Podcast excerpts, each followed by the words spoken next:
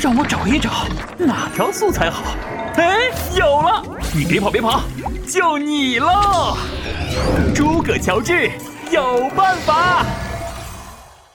不用万里无云，该怎么写天空？Hello，诸葛老师，我是林文泽，我今年二年级。上一次诸葛老师教我怎么写很热的天气，太阳像张滚烫的金黄色的大圆饼。我们老师看了以后表扬我写的很好呢。嘿嘿，今天我又带着问题来了。诸葛老师，那该如何描写那种没有云的天空呢？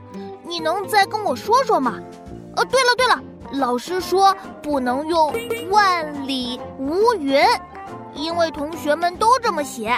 当然，我肯定知道暗号哦，那就是诸葛乔治有办法。暗号验证成功，开启应答模式。你好啊，李文泽小朋友，很高兴收到你的问题。爱思考，勤提问，学习进步一定快。上一次我们写了很热的天气，那今天我们就来一起写天空吧。嗯，没有云的天空到底该怎么形容呢？让我找一找哪条素材好。有了，你别跑。这条素材出自曹文轩的。草房子，他朝天空望去，天空干净的如水洗刷过一般。老师，我知道这是一个比喻句。bingo，闹闹有进步，还会抢答了。没错，这是一个比喻句。静静，闹闹，你们闭上眼睛，想象一下，晴朗的天空，一片云都没有，是不是湛蓝一片，还干净透亮？嗯对对对，很干净，嗯，就像是有人拎了一桶水，把天空里的灰尘都冲刷了，天空变得干干净净的。哈 哈哈哈！看你俩，是不是天空的妈妈说：“小天空，你看看你玩的这么脏，全身都是灰，快，妈妈帮你洗洗。”哈哈，闹闹，我猜你妈妈就是这样和你说的吧。就像静静说的，形容天空晴空万里，我们可以用上这句：“天空干净的如水洗刷过一般。”我可以在作文里这么写：上周日我去放风筝，天上一片云都没有，天空干净的如水洗刷过一般。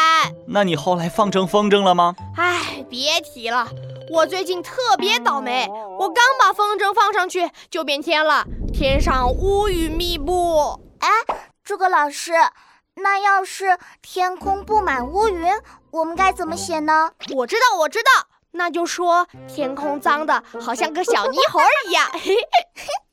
那肯定是像你一样的小泥猴。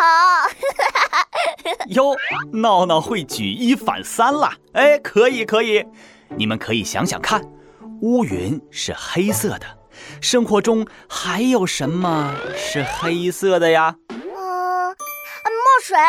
我爷爷写毛笔字用的墨水就是很黑很黑的。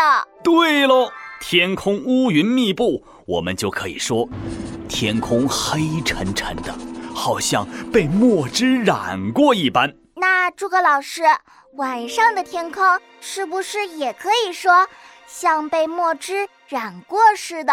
当然可以，不错。想想看，你们还见过什么样的天空？有了，雾很大的时候，天空是灰蒙蒙的。还有还有，傍晚太阳快要下山了，红彤彤的夕阳把天空都映红了。说的很好，你们看，天空像不像一个魔术师，能变化出各种各样的形态？让我们来复习一下吧。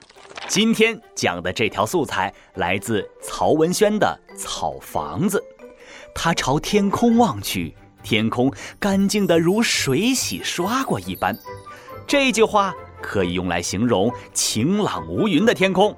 同学们记住了吗？你们平时可以多多观察，看看天空是什么样的，是什么颜色。看到之后可以告诉诸葛老师哦。期待你们的提问。嘿嘿。